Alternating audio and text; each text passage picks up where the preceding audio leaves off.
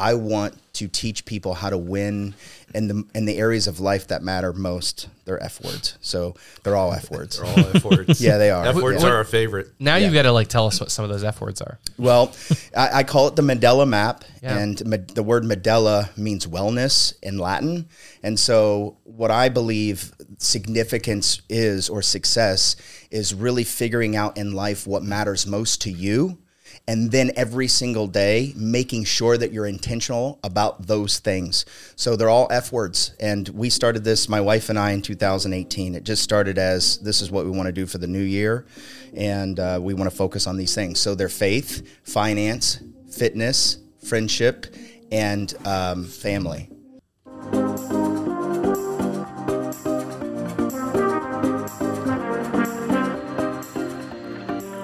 Hey everyone, my name is Ethan DeLeon, and I'm here with our founder and CEO of Small Nation, Jason Duff. Joining us on today's episode, we have entrepreneurs Chestly Lunday and Jeremy Candelaria. We want to welcome you to the Small Nation podcast, where we share some of the valuable lessons with what we have learned about entrepreneurship, real estate, economic development, and more. The point of this podcast is to create value for you, the listener, and to create a space to learn, talk about what's trending, and inspire others. Thank you, Ethan. Chestly, welcome back to Bellefontaine. What is up? It's I had a lot of fun you. here the first time. Now I'm back. Well, you're back, and you're back with a guy that we were talking a lot about, Yeah. and that's Jeremy. Um, these guys are friends, and is friends the appropriate label? Um, yeah, anything more than that, and our wives might get a little uh, suspicious. I love that.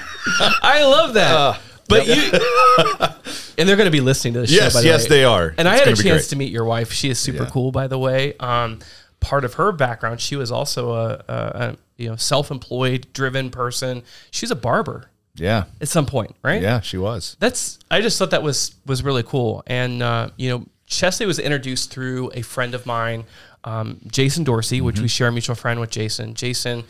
Uh, about 20 years ago, was speaking in the college market and then moved to helping businesses and organizations understand young p- people, um, particularly understand the generations that exist in our workforces, in our schools, in our organizations. And, um, you know, having a friend that's a speaker that also is doing research, you meet other really creative, interesting people that are changing uh, thoughts and minds and looking at trends in certain industries. And that's how uh, Chestly and I created because in the faith community, you've built a business around helping churches innovate. Yeah. Tell us about that.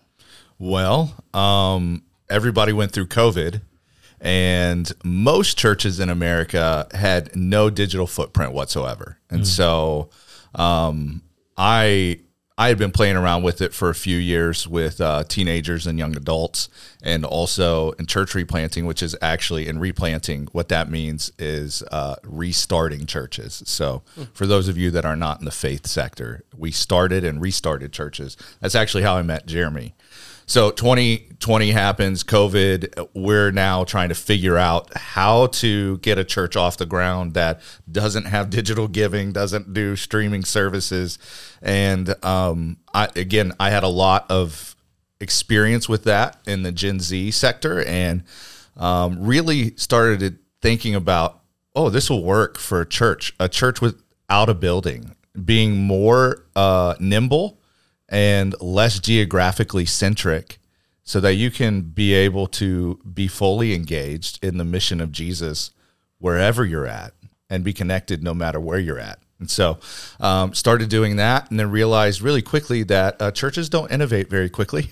What, what do you mean? I'm sure very it's very open. institutional. When you come in with a new idea to make change, that's got to be really easy. Oh yeah, so easy. And uh, I'm very smart, so I think everybody's ready for change. Ah, yeah. and Right. yeah, no, I uh, that has been the thing that I've had to learn uh, um, the most is just because change is necessary, it doesn't mean that everybody's ready for it. Mm. And so Well, there's a the word tradition, and I think to us, like that is something that is solemn for a lot of our organizations. It could be traditions that we have in our family, and I I, I know that for the, the churches that I have went to and belonged to over over my life, like there is something special about knowing the flow of the way things work. Mm-hmm. But to someone that is an outsider or new to that, it can be scary. It can be different. And then sometimes some of those traditions, you do kind of ask yourself the question, are we still doing it? Are we doing it for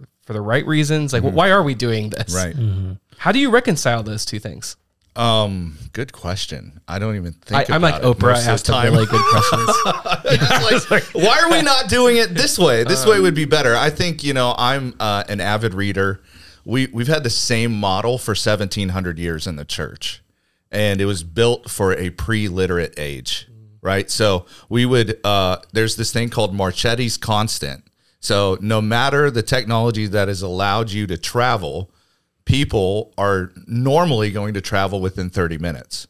Well, 1700 years ago, that was on foot or on a horse. And so they Mm-hmm. Or a donkey, maybe? yeah, yeah, or a donkey. Okay. You know, hey, you know, Let's Nobody let's- judges. Okay, Nah, include all of yeah. them. Yeah, all the animals. uh, but um, you know, somebody maybe sheep. Who knows? I don't know. Oh, I like that. but you know I, I think what you see is they they went to a place to hear scripture because they could not read scripture. And then they hung out with each other all day. So church wasn't an hour on a sunday. It was an all day event on sunday because they work the other six hours or six days out of the week. And so uh, the model hasn't changed in 1700 years but we have digital technology that has actually blown everything out of the water. And it wasn't it wasn't just information. Information was a big deal. Like when we had the free flow of information because of the internet, like it made me be able to listen to a preacher in Edmond, O- Oklahoma, even though I'm 2,000 miles away, easy. right. But the church still had uh, the community aspect of connection. Well, you can't connect unless you're here. And then this little dude in MySpace named Tom, and uh, and nobody knows MySpace anymore, but uh, Mark remember, Zuckerberg, yeah. you know, creates social media, and now the, the, the church doesn't have a uh, a monopoly on relationship now.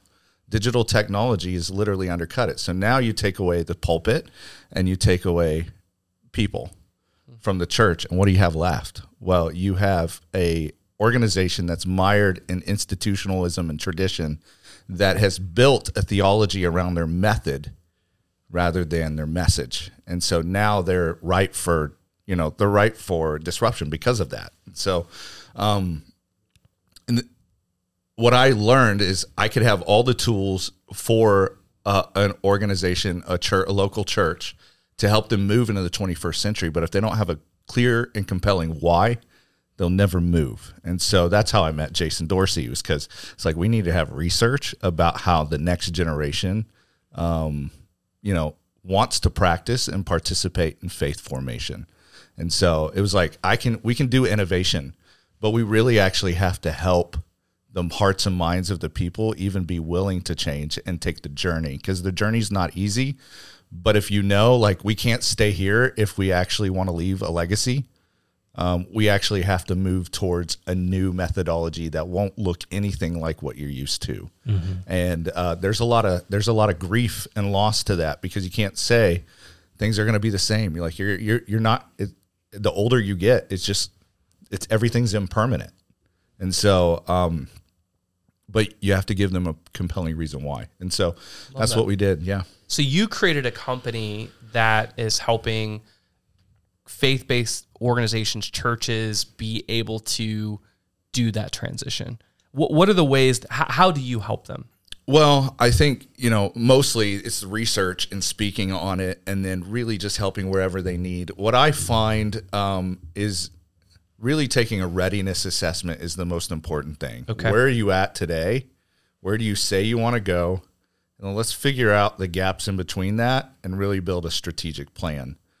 And then people need to be held along the way, uh, accountable, if you will, Yeah. or, or just in, with encouragement. Yeah. you know otherwise you fall off the wagon on because it is a long process. So the assessment's most important but uh, for for most churches because you don't know where to start if you don't know where you're at. And then after that um, research like i said is super helpful which we do a lot of.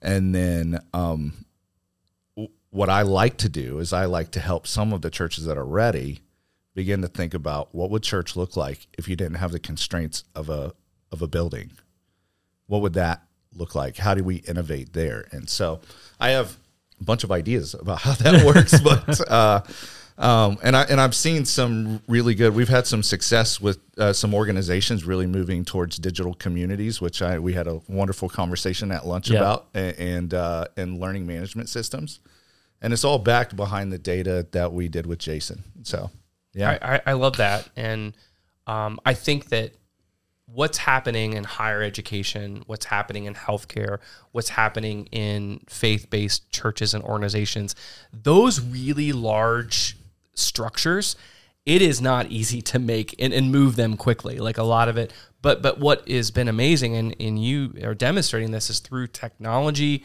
through innovation, through um, helping show examples of uh, churches that are making those great successes, then other folks can have a little bit more confidence to making those decisions and those steps. So Yeah, I think so. Digital is a tool. It's not the end all be all. Um, there's a big gap and an opportunity, I think, for churches to begin to think like you and what you guys have done here at Small Nation, rather than thinking through how do we build our organization and our and and everybody needs an economic base. However, if you can really say how do we actually help the city uh, flourish, there there's real opportunity there that you would that I think a lot of churches need to really start thinking about because they can have more local impact today than they've ever had. we hosted Pastor Brian Meadows on a previous podcast, and he is uh, part of Cornerstone Church here locally. And previously, it had a very long tradition in United Methodist Church, and they've been going through some innovation and changes. But in particular, our our local pastor serves on the Chamber of Commerce board, and he kind of spoke about his role of being a part of that that board and organization and seeing that the positive changes with economic development, how that relates to improving community. And even in our downtown this year, we had a local church, Bellefontaine Grace, uh, really support and sponsor and bring their congregation out for our Christmas event in the downtown. And, you know, seeing those volunteers, those people plug in, um, that's community. Yeah. And it breeds community. So, I mean, as as terrible as 2020 was, I think that is in the church world at least one positive that came out is it at least got churches thinking about next steps in technology and make it less intimidating and just like here's some some places to start. So I love it to you know that you're doing that. But Yeah. um, you guys are both not originally from Ohio, so I mean. Uh, Jimmy, we haven't heard from you much, so why don't you tell us a little bit about your story, where you were originally from, and uh, where you're at today? Okay. Well, first of all, I just want to say it's been great. Like the whole team, everybody has been wonderful to us. Yeah. Very kind, very helpful, very knowledgeable. I feel like I know just about everything that I could learn uh, from Nick. So he did great. There was only two questions I asked that uh, he didn't have the answer to, and said you would. I don't even remember what they are. Save those. I like those questions. Um, so for for me, I was born in Palm Springs, California, and when I was four, my mom hitchhiked uh, us back to Ohio, where she's from.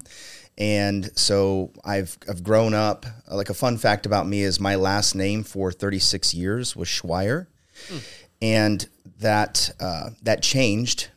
I planted a church here. It it did well. We decided that we were going to go do it again in California. So I went back, and my wife and my kids and uh, our two dogs loaded up everything in a Penske truck and went 2,200 miles away to Palm Springs. And I really didn't know anyone there, um, but we planted again, and then we had to come. We had to come back, but um, just because my my that's that's that was I'm all over the place here, but the Oedipus of of my company that I started came out of that. It was a place of pain because my daughter really struggled out there. And and so I had to make a decision whether I was going to do ministry or I was going to take care of my family.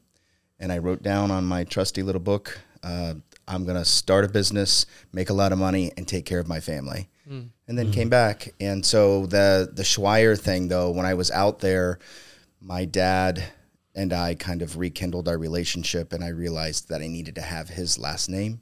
So, um, because every every son should, I think.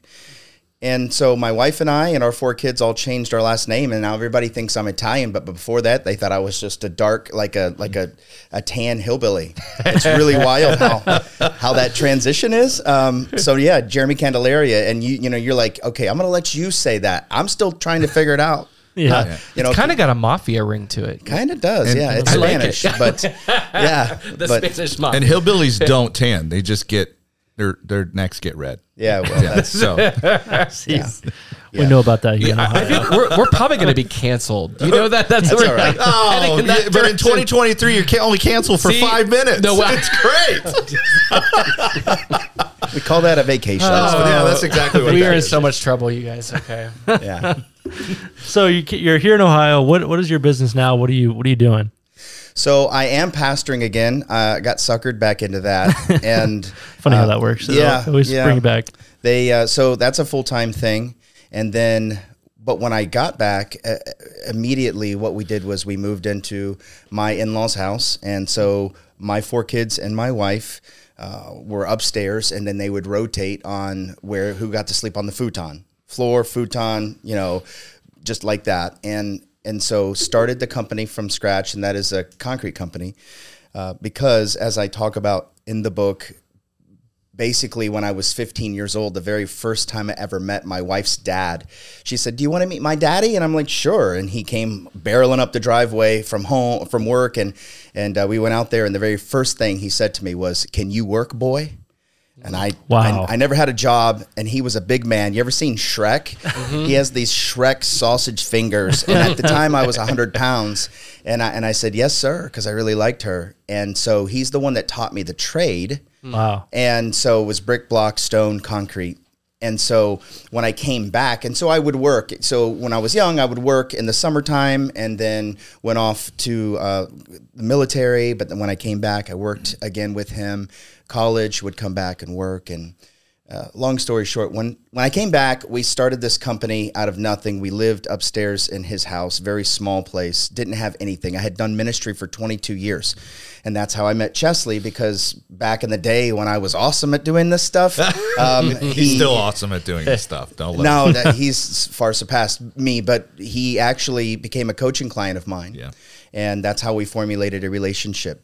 And so, you know, with this with this concrete company, the first year I was in it and working and we did 400,000, the second year 700,000 and for me somebody who's been in ministry and and poor, you know, that was Massive amount of money. that's that's that's a great change. And so able to buy a house in the the allotment that my wife always wanted to live in and get her suburban and the kids went to the schools they want. We kind of put the equilibrium back into the family by moving back here.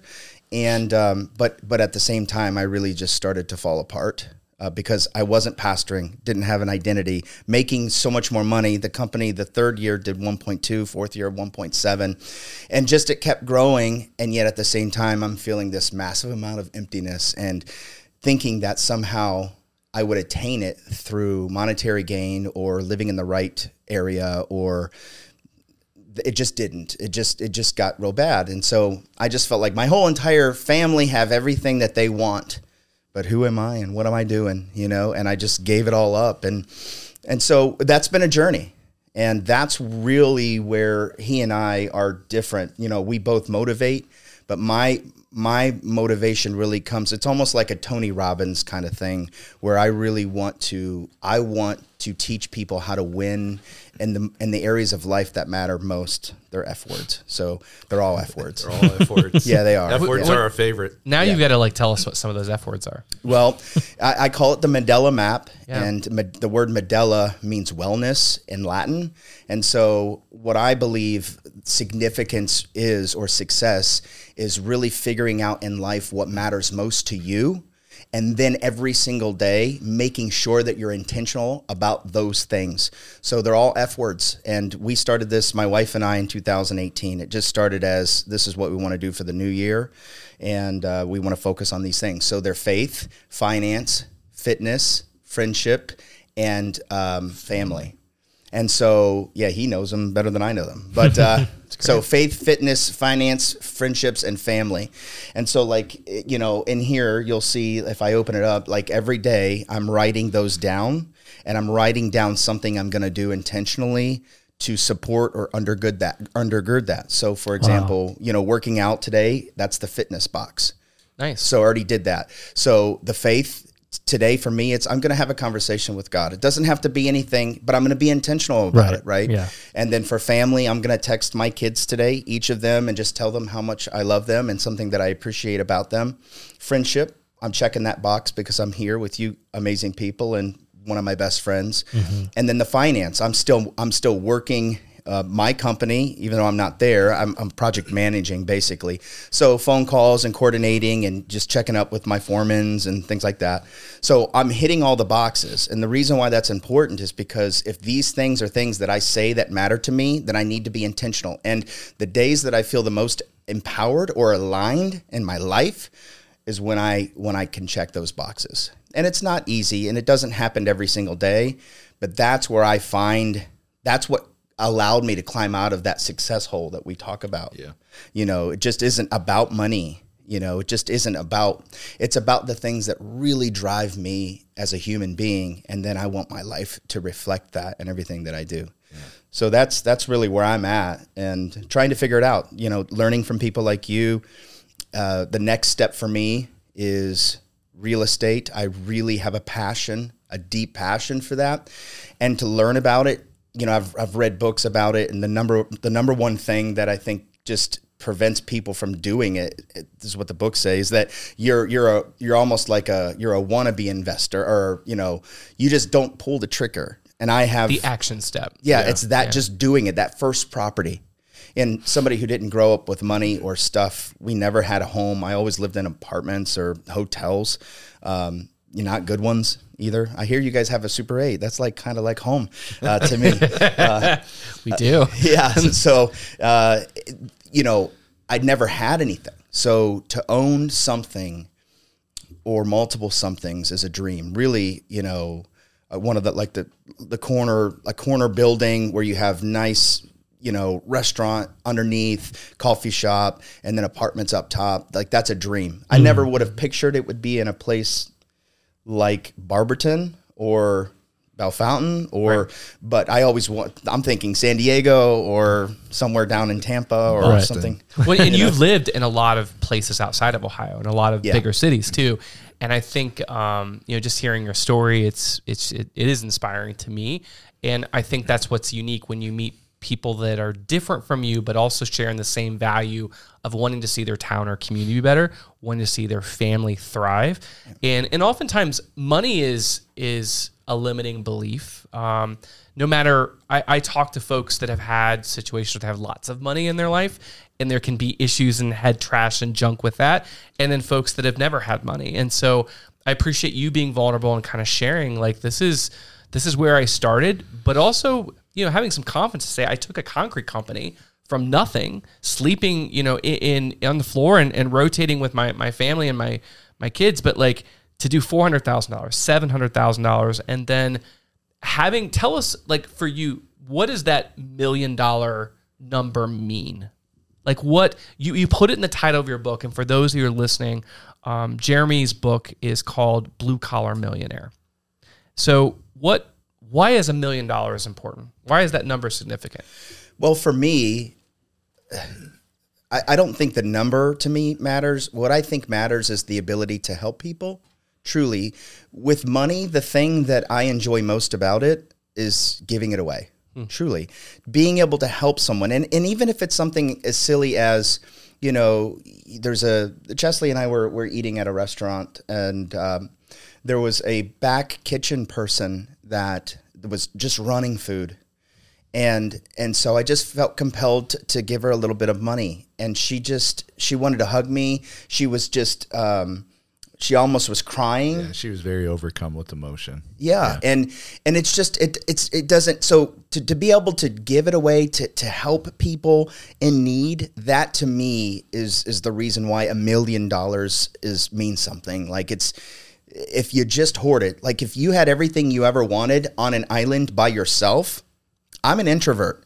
but that still sounds pretty miserable. Yeah. Wow. Yeah. You know, so what's the point? The point is, is money to me doesn't matter beyond the ability to actually go out to dinner and not have to look at how much we paid for it. After that, it doesn't really it doesn't matter. Who can we help? What can we do with it? And and so for me it's not I'm not driven by the money. Actually what real estate I think does for me is it challenges me. It's the game. You know, I, I want to see if if we can actually acquire something, make it better, make it have a profit. And and that I mean, I'm not saying money doesn't matter because it does. But that I think the chase of the game motivates me more than the money does at the end of the day. Yeah, I think that's a super important piece. And uh, you know, as we're thinking about how we can help other entrepreneurs, it's good to hear that feedback and just uh, identifying why you want to do what you want to do. Because I think just the just the pursuit of money, just for the pursuit of money, like I don't know, you It's can very try. hollow. You can Yeah. see where it takes you. It really is. Um, it, it is a tool and a resource and i think the things and and part of where you guys are in town today is chestly and i met and had a chance to meet his his wife you came up in conversation and the work that you're doing in the akron area what is is interesting about the bellefontaines the barbertons is that you know 25 30 50 years ago ohio was a center for manufacturing. We built things here. You know it was a place where um, you know after the war the 60s 70s you had companies like rockwell and siemens and then the automotive manufacturing came in to lordstown and to gm and you look at akron you know what cooper tire eh, or you have a Goodyear. big goodyear tire Goodyear, and Goodyear. like Firestone. Yeah, I mean, Firestone. big big national brands that we, where, where things are manufactured. Yeah. But like a lot of things, when globalization took over, we started losing a lot of that industry, that investment.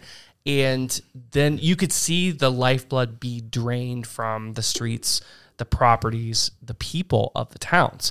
But we're at a time in history where the pendulum has been and is swinging back. We've had many guests in our, our podcast, the chairman of the board of Jobs Ohio, Bob Smith, who basically said last year that it has been Ohio's best year economically and, and maybe ever, right? Wow. Like ever.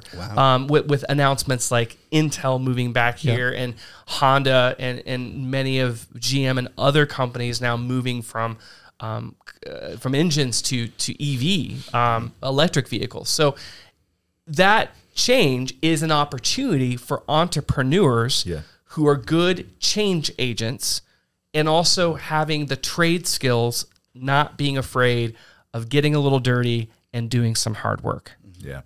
Are you tell us what are you seeing in in the Akron area? What what's getting you excited to want to invest and do more in that region? Well, I think Chestly would probably be able to answer that better because he he came from outside. So when you're in it, you kind of just everything becomes Right. sort of white noise to you. So what do you? I'll just deflect that to you. What do you see when you see Barberton or you see places in Akron? Yeah. Um, well, yeah. As an outsider, um, you walk in, and I, I am from you know Phoenix is like the fifth largest city in the U.S. Yes. and so uh, one thing is the lack of amenities, but then you got these beautiful buildings that are just sitting there and decaying, and um, you can tell this is like you know, you look at the life cycle of an organization and you start seeing uh, professionalism in this treadmill, and then they long slide into oblivion. And, and most, I think, most of the cities, the smaller towns that I've been a part of, um, you know, even in Barberton, looking at the stuff there, it feels like they did that. What what causes that to happen is bureaucracy and vision leaving. And I love looking at broken, dilapidated things and seeing a brand new product.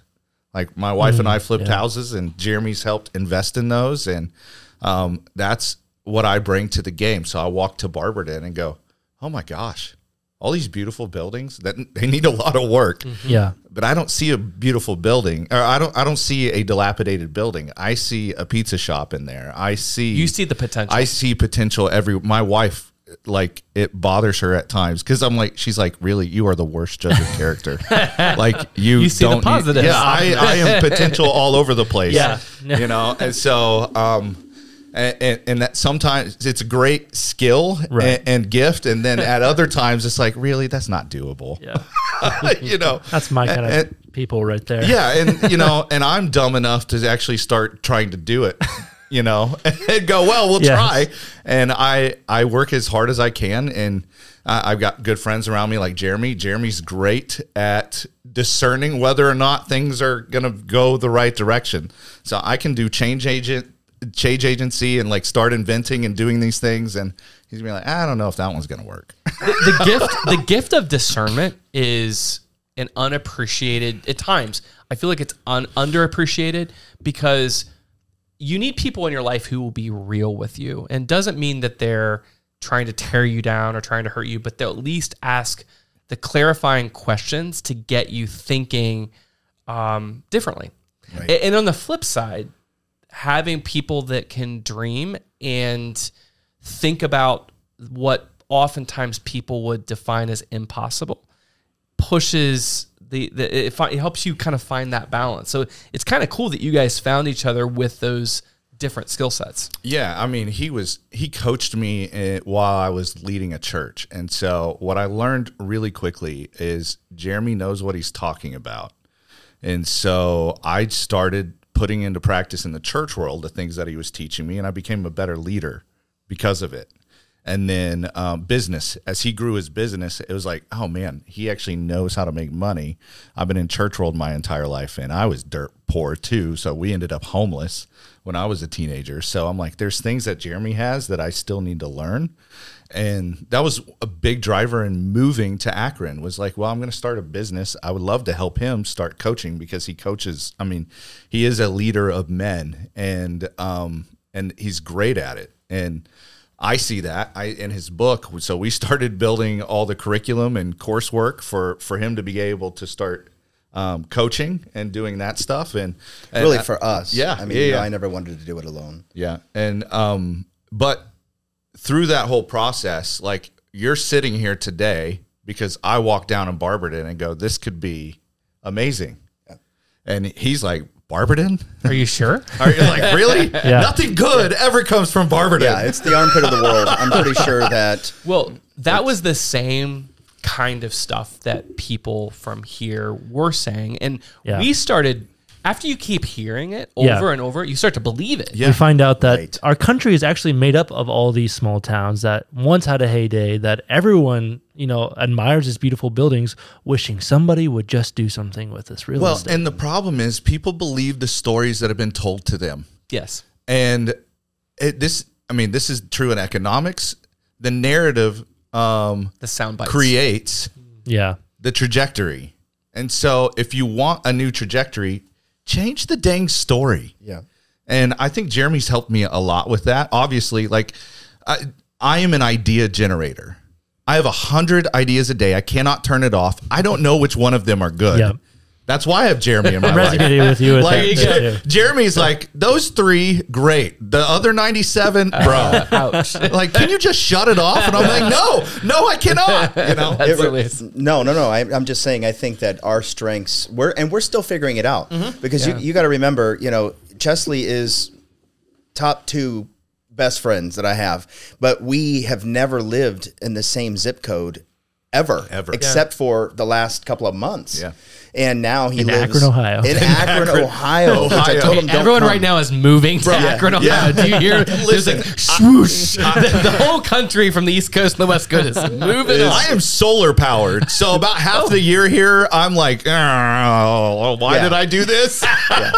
and that is so funny because our strengths and weaknesses are so diverse. Whenever it's it's uh, like it is outside, I'm energized. I love it. When it's raining, I feel great because I own a concrete company, And I hate so if life it's sunshiny outside. You're out there working. Yes, I equate that with yes, and if we're not, I feel less than a human being. What am I even doing with my life? We're not pouring concrete today, you know. And he's like, "Let's take a walk," and you know, it's just so different between us. that, yeah. But the thing is, is he is so good at um, at seeing potential in things.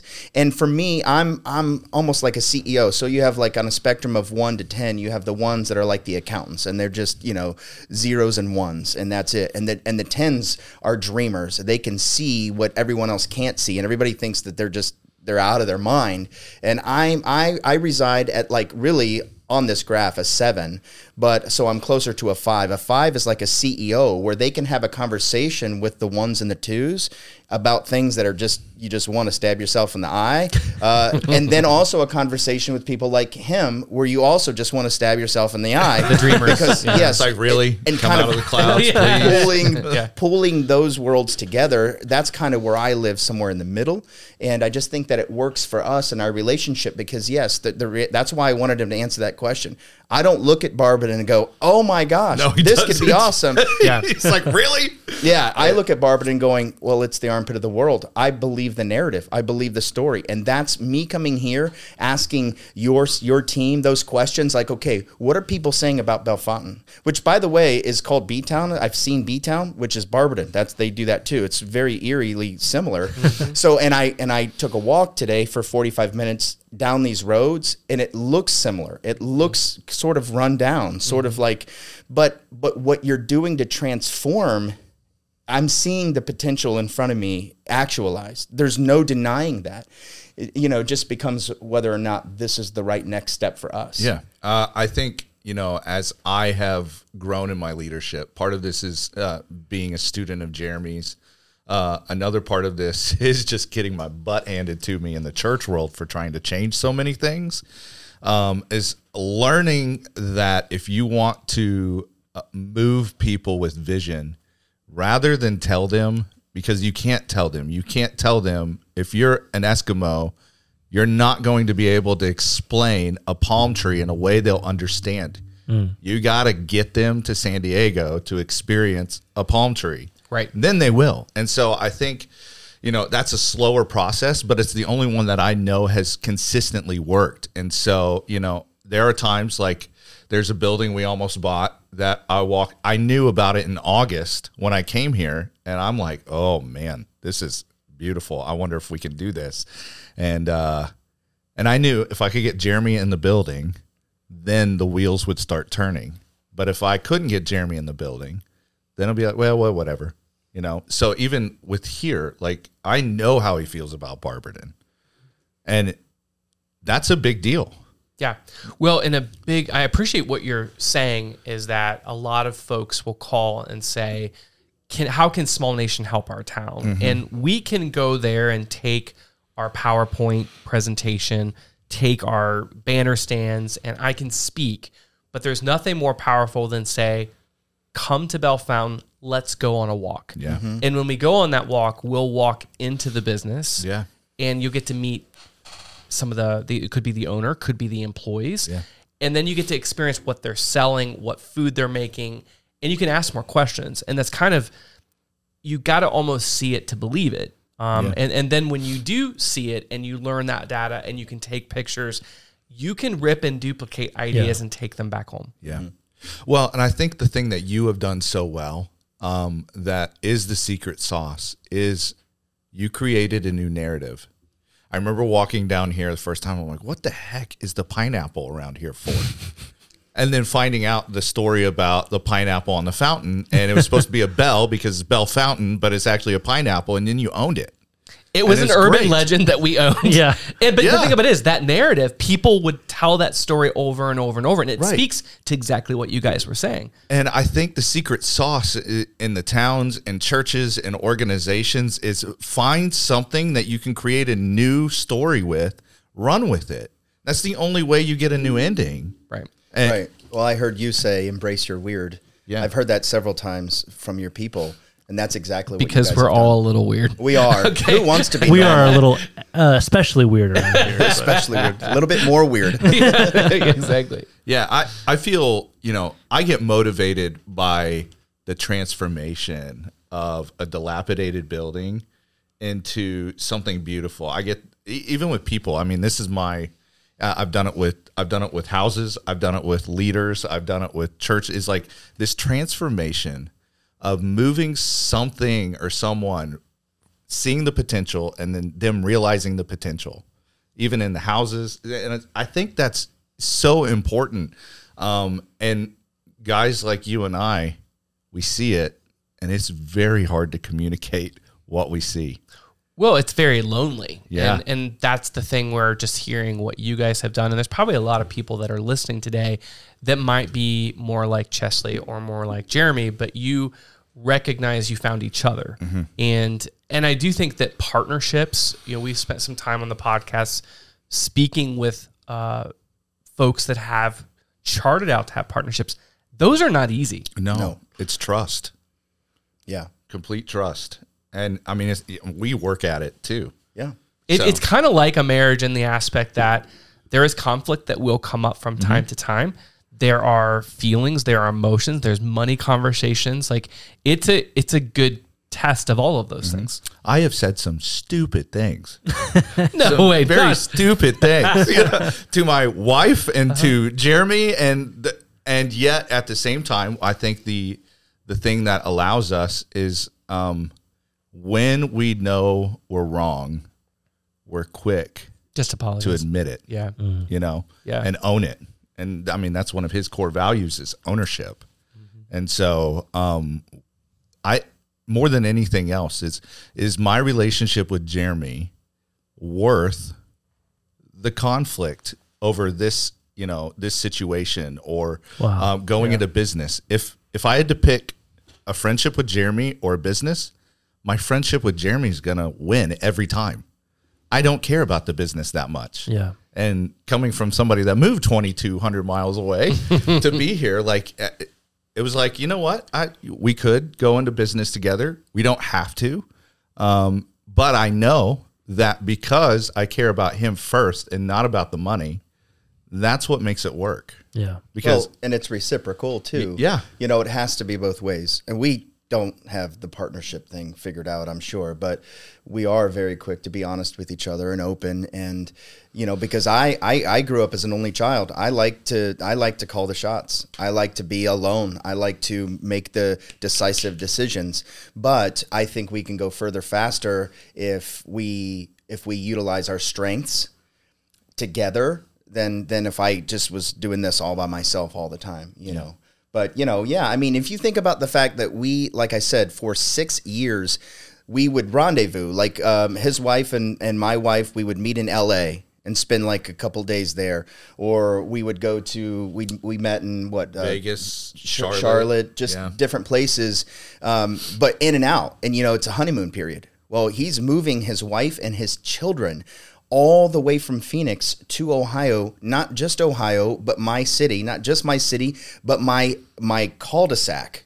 I can throw Wow, a that's rock at close. his. I can throw a rock at his I was house. looking at other places, but uh, that house was just the one that was. Yeah. which it's nice, It but great, it it, yeah. it is it's a it's and then we're in business together. So we went from not hardly seeing each other but talking a lot to seeing each other and talking a lot to working together to living near each other to going to the same church.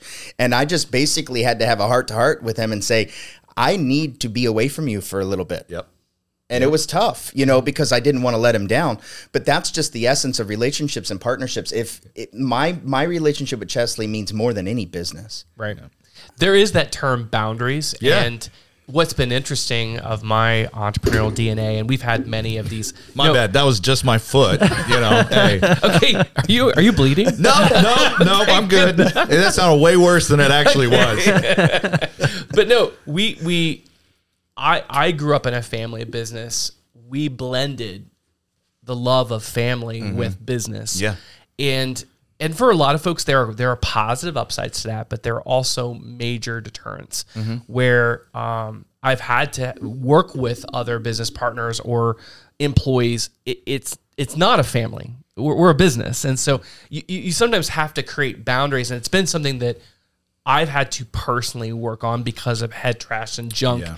of the way I grew up because that's how we showed love. Yeah, how hard you worked was also equated to like showing love for someone else mm.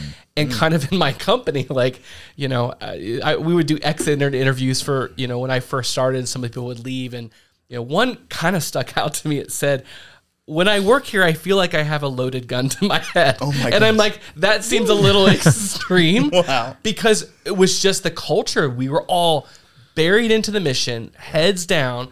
But for some folks, it was it was too intense. Yeah, some people need to leave that and and you know they'll come and, Go and home put at their night. eight hours. Right, yeah, but then right. when I'm gone, I'm gone. Yeah, Yeah, the problem is an a mission driven organization, and th- I can speak to this, and I, you can too, Jeremy. Um, for churches, is when you're so inundated with the mission, it's not. Uh, it's all encompassing. It's twenty four seven, and Right. And what we do is we do have this weird motif of a family together because it's the mission. The mission creates a family. Yeah. The reality is you are an organization, and organizations have teams and you have seasons on those teams. As a military person, hmm. they cut me when I'm no longer used for for them. Am I a part of them? Yeah. Once you're a soldier or an airman, you're always one, you know, but you're not on duty anymore. And so there is camaraderie to be a part of the family without being part of the team. And so I think for mission driven organizations, you really got to get very clear on when you're here, you have a role on a team. Some of you may be the superstars scoring 40 points a game, and some of you may be picking up trash, you know, and that's okay. That's okay. right? And so, but your team, your team first. You can always be part of the family. Family is forever. Teams are not. And I think having that fundamentally honest conversation actually helps move the mission forward faster because people don't have the emotional baggage. When you fire a family member, it feels like, oh my gosh, we broke, we, I broke my community. Right. I no longer am a part of a community. I have been ostracized and exiled. Well, and we see that in the church world all the time. Right? oh, all the time. Yeah. It just seems to blow up and be more dramatic because everyone holds everyone to a higher standard. So- but that's what's happening. yeah, and so you go, no, the organization serves the family and serves the mission.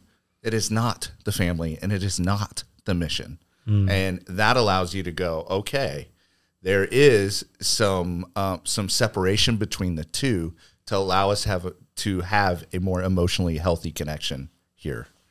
Love that. That's that's great stuff. Gold. yeah. Very much so. That's crazy. Um, we're already kind of. I'm a little shocked. This flew by for me, but We're gonna have to have you guys back. for sure. Yeah, We this would is love really. And I- Jeremy I, want to make sure. Candelaria. Yeah. Jeremy Well, Candelaria. can I just say, you guys, you can see how experienced they are and just how Yeah. they're sharing. You have launched a podcast. Tell us about the work that you're doing. Go ahead, Chestly. You're, Well- this is this is Yeah, we've been so we had the Blue Collar Millionaire podcast and Based uh, off the currently book. still have it. On yes. The, yes. So it's the been first a little was the while book. since we posted. Yes, the book, and then I came and we started doing a lot of that stuff. Okay. So we've got a few episodes of that. We've taken hiatus because we've been busy. We had uh, because Jeremy and I were doing coaching and building it. I had to get some money because I was no longer employed by a church. So we're like, hey, let's take everything that Jeremy has written about in the book and let's see if we can f- show people how to do this. And so I created uh, from scratch in 100 days a kitchen remodeling company from zero. from zero. And in 100 days, chal- had a challenge of can I get $100,000 in sales? And Wow. so that was January Yeah. 5th to the 15th of April. And we did $115,000. Nice work. Mostly Congrats. just doing, yeah. uh, yeah. Doing what Jeremy had taught. And I've seen some of these photos, the before and after photos. Like you would not believe it's the same place. But you know, sometimes when you see a kitchen that's been renovated, they have taken out all the cabinets, tore out all the countertops, like spent 50, 100 plus thousand dollars.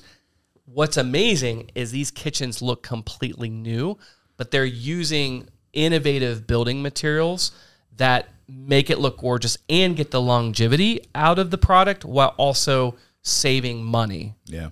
Like really impressive stuff. Yep. So we can reface and and we do, and we're we're moving into you know remodeling full kitchens now because, uh, and we got I, we could talk about marketing all day long. I love marketing. I think it's su- super important and being different. Um, but that's helped. But everything. I mean, Jeremy's mission in life is to teach leaders and entrepreneurs how to win at life and win in business. And what we wanted to do is we wanted to show, hey, there's credibility here. This works. Yeah. I knew nobody in Akron when I started. Yeah. I had I had to literally go and get uh uh, you know, Secretary of State to file Yeah. my. Yeah. Like we're So, talking about zero, like e- Zero, EIN, yeah, yeah. no EIN, nothing. no business name, no website, nothing. From zero to a hundred thousand. It was an idea on a car ride that I said, I think this Yep. is what it needs to be. Michigan, Yeah. yeah, to a small town, yeah. So and he's done it and he's done fantastic i'm super proud of him he is constantly trying to to pivot figure out where he can maximize you know profitability i mean he had no employees now he is employing three people Wow. if you include his wife and himself on payroll that's five people from zero and it's just been probably now what 130 days yeah, like just not not even that. Yeah, yeah he- he's- probably 115. It's May 2nd, 117 days. one of the smartest people ever. So yeah, that podcast, we have a lot of fun. Uh, We you know, do. it turns out that we we're we're funny, and if you have to say that, you're not. I mean, but we really are because I'll go back and listen to it. I'm like, oh my gosh, you know, just some of the things that we that we that we that come out Yeah. of that is Yeah. it's just awesome. It's it's great to work with one of my best friends. Yeah. So yeah, that podcast, Blue Co- Blue Collar Millionaire podcast, check it out. Um, and then of course, you know, I'm on Instagram and Chestly, even though he's a digital guy, doesn't really do. I don't do social media Social at media. all. I really could care less about social media. I know how to use it, but I don't care. Yeah. So yeah. Um, and if you like the faith, uh, faith side and innovation, um, ChestlyLunday.com. And I do podcasts with uh, interviews. You were on my show. Yeah. That was great. Um, and talking about innovation in the church space and innovation as a whole and how to build change processes and all that sort of stuff. So if you like that, and we had data, you know, for the future of faith in America, um, and we wanted to find out what Gen Z and young millennials were thinking that faith should look like in the next 10 years. And so we used Jason, our friend, uh, his company, uh, to build uh, a, study that's 1,276 people all over the country that says, hey, 13 to 55 year olds, what do you want it to look like? And so we did this humongous study. It's actually groundbreaking in the church space. And there's some really crazy um, stats and uh, data points that we pulled out, and we said, oh, it's crazy. So if you want that, we give that out for free. Uh, all you have to do is chestlylunday.com forward slash future of faith. Awesome. I don't even give you my email address. What's that? Do I, do I have to s- I- do I get it just from that link, or do I have to give you my e- email address? You do have to get the Okay, email good, good. address. I was gonna say, you better be I marketing. am a marketer. I do want to talk to you in the future. Yes. Yeah. Yes, sure. And that was a very expensive study. So the least we could do is get an email address. That's Love awesome. that. And I'll try to link uh, that podcast. And you have a couple books out, right? Yeah, Not just yes. the one, but Yes, so it's Blue Collar Millionaire is uh, is is the one that we've referred to, and then my wife and I co-wrote a book called Life Forty Five, and so it's just um, it's a book on discipline, and it was really fun, kind of going through that book with my wife, and, and and so yeah, you can check it out. Both of them Amazon bestsellers. You can uh, get on Amazon. You can purchase both of them Yeah. there. Uh, just Jeremy Candelaria, and then the books will pop up. yeah, I'll link them in the show notes too. Thank you. Um, and then where can people follow your businesses? Right. So Creative Concrete Ohio, I mean, that's that's me, creativeconcreteohio.com.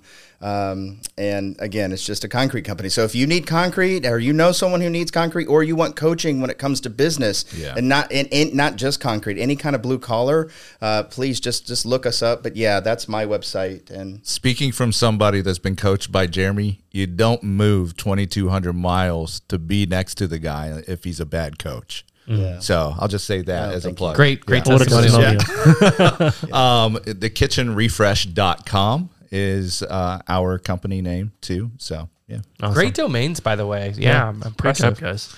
Uh, thank you. This has been a great a great episode today. I think the encouragement mixed with the accountability is one of the s- s- many special things that you guys have accomplished, and I, I cannot. I love the the F um, power statements that you shared with faith and finance and fitness.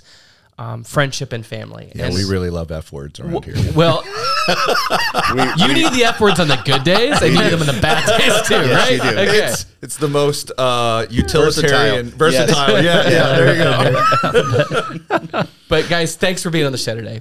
thanks for having us. All right. Well, thank you everyone for tuning in and checking out the Small Nation podcast. You can find us anywhere that you listen to your podcast, including Spotify, Apple Podcasts, and even the Small Nation YouTube channel. I hope you're able to pull some value from that conversation, and we hope to see you in the next one. If you enjoyed it, be sure to leave a like, comment, or a five star review to help more people to discover this podcast. Stay tuned to Small Nation on social media to keep up with all the cool projects that are happening here. And until next time, this is Ethan with the Small Nation podcast signing off. Thanks, everyone.